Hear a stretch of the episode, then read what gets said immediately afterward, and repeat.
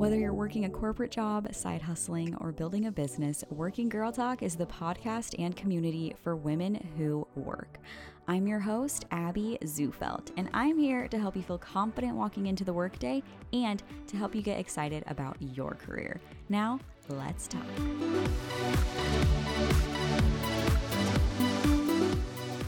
Hello, welcome back to Working Girl Talk. Thank you so much for joining me today.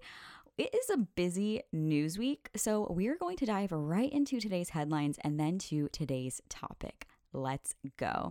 First up, you know, we always have to talk about it. I don't know how Working Girl Talk became the source on McDonald's menu, but here we are. So, McDonald's has released another celebrity collaboration. As we've talked about before, they've had collaborations with BTS, which I definitely did a recap in an episode. If that is your vibe, go check that out. Um, they've done it with Saweetie, and so they do these collaborations. So, the next one is just in time for Christmas with Mariah Carey.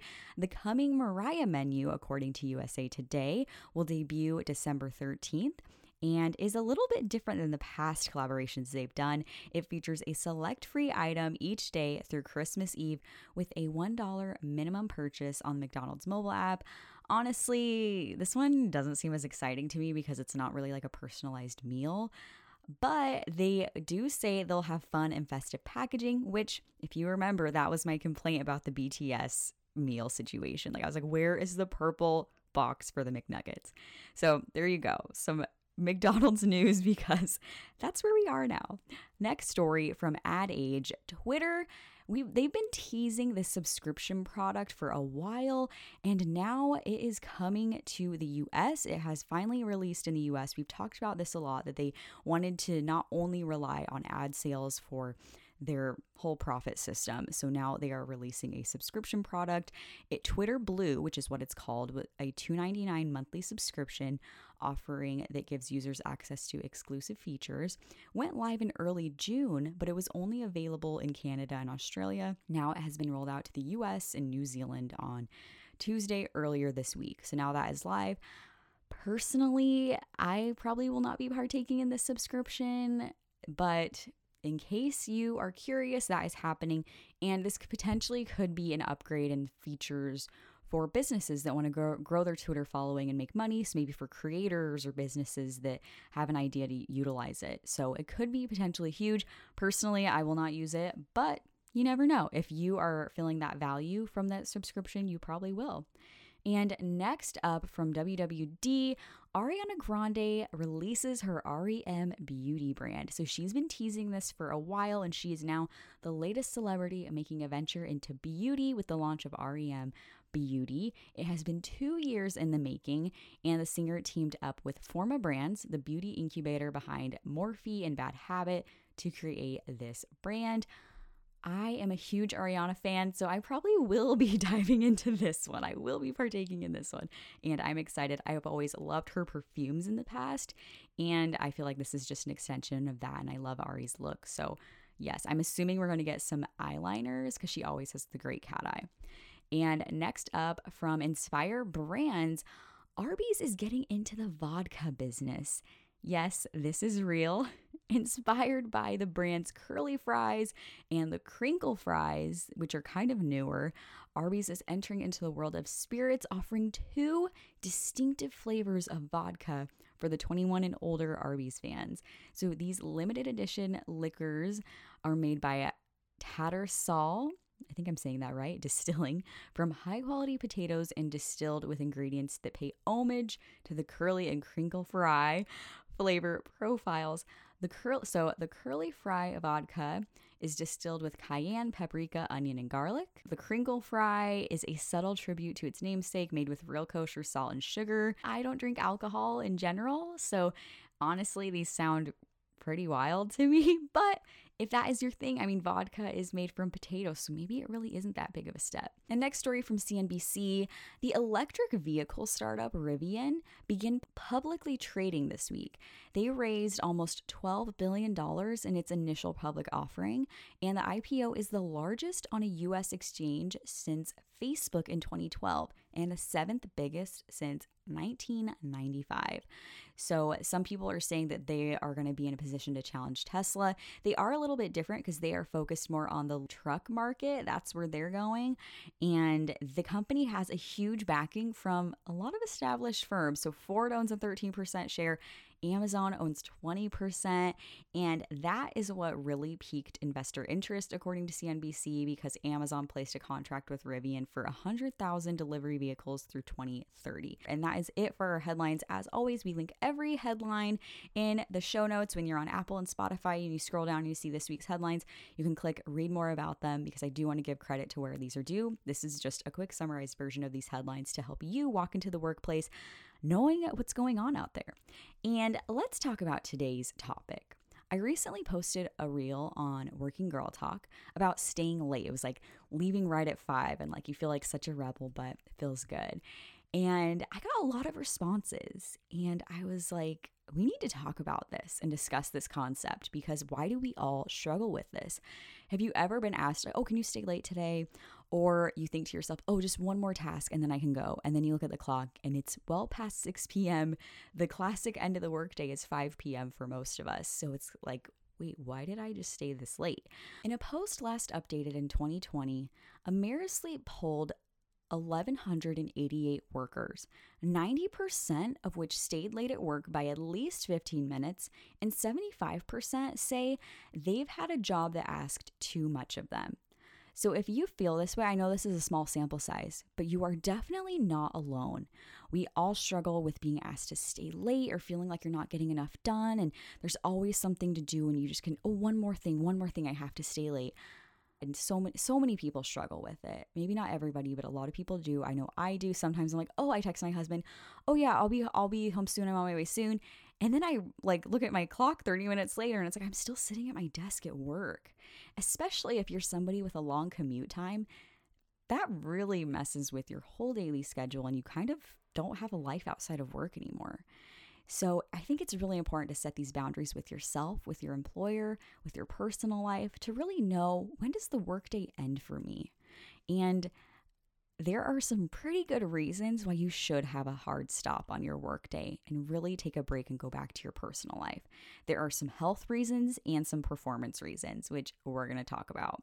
So, going into the health side, in an article from Inc.com, they referenced an Australian study. So, this Australian study from the University of Melbourne found that people over 40 who work 40 hours per week we're at risk for physical and psychological stress that could potentially cause cognitive damage. So, this is as you're getting older and working over that 40 hours.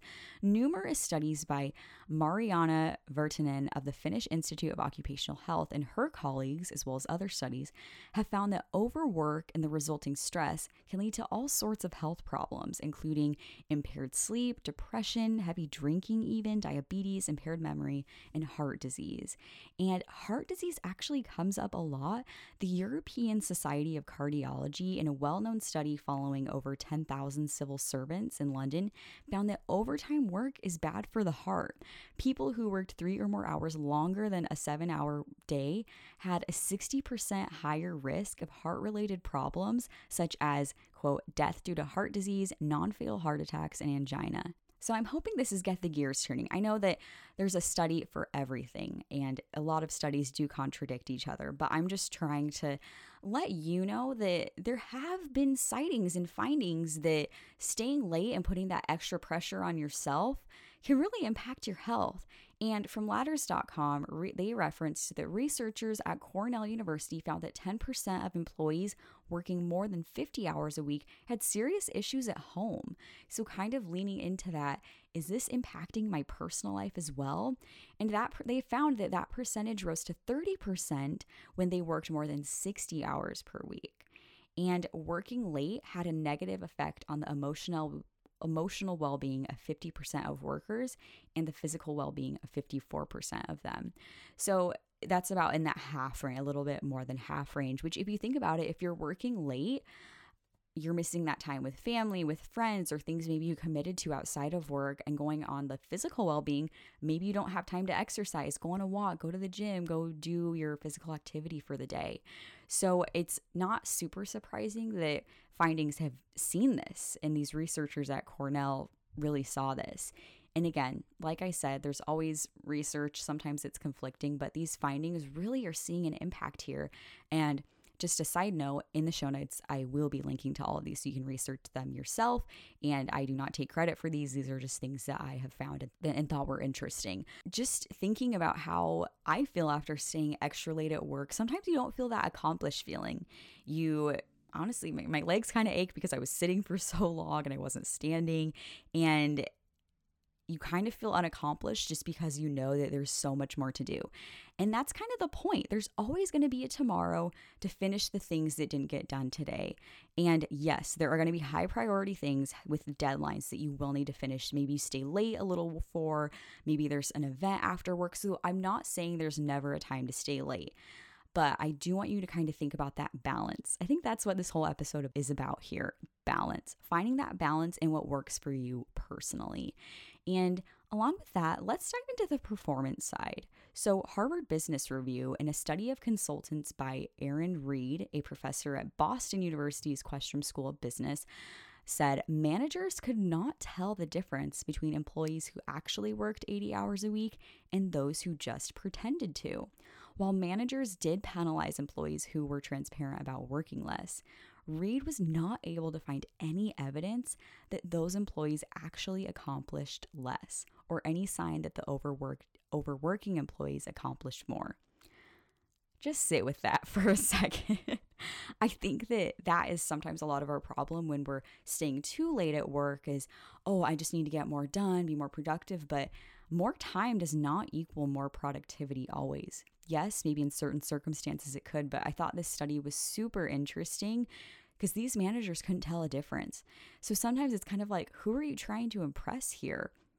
Especially if the quality of work is not good, because our brains can only do so much and handle so much work a day. If you're staying an extra two hours at work, is that work really even your best work? Just something to think about.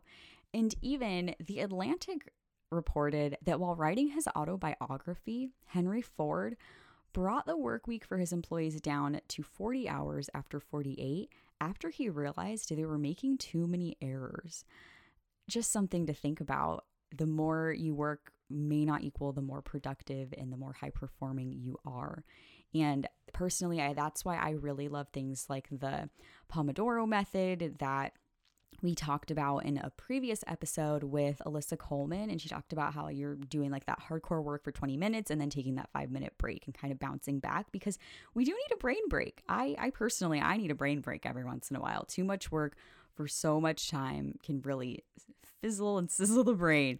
So I thought that was pretty interesting that he ended up cutting the work week and saw like because there were just too many errors when people were working extra long hours outside of that 40 hours a week.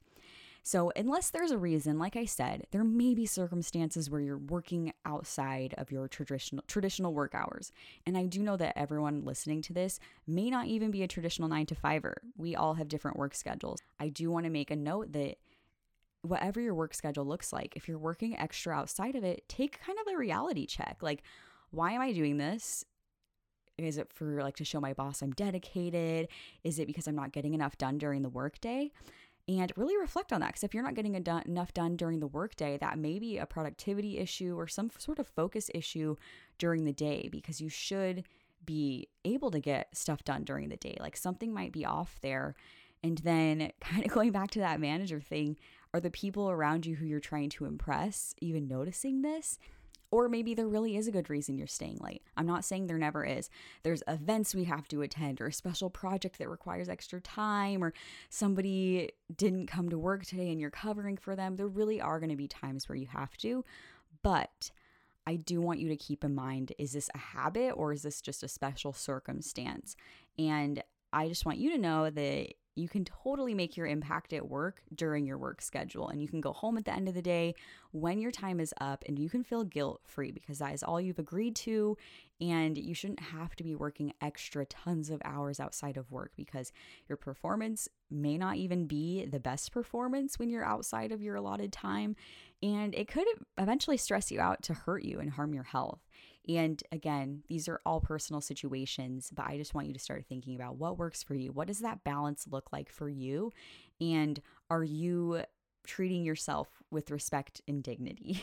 and we all need that balance and staying late just for show or for someone else or staying late just because you feel like you have to, that pressure, it really doesn't serve anyone. Make an impact during the day while people are, are there, while you're supposed to be there. Make that impact there. And I really believe that quality over quantity, those extra hours sitting there, maybe not at your most productive because your brain is tired, who's that really serving? You're probably not doing your best work. And it's kind of damaging other parts of your life because as we as I said we're trying to find balance. So I hope today gets you thinking about that. What does this balance look like for you? This is a very personal situation, but a lot of research has been done on it that staying those extra hours may not be as beneficial as we sometimes think or feel. So I hope you can find your balance and I hope this was a good starting point for you today because that's all it's supposed to be, the jumping off point to get you thinking about what will work for you. And as my Friday favorite, at the end of every episode, I end with a Friday favorite. Today's Friday favorite is Red by Taylor Swift. If you are a Swiftie, you know that this is a big week for the Taylor Swift community, re releasing Red. And just shout out to Taylor Swift for even doing this. Like, so awesome that she wants to own her own work. So she's re recording her albums. You go, girl. And we are so excited for the 10 minute all too well. So that is what I will be doing this weekend. I hope you have a wonderful work day and I hope you have a peaceful weekend. Thanks for listening to Working Girl Talk. I will talk to you next week.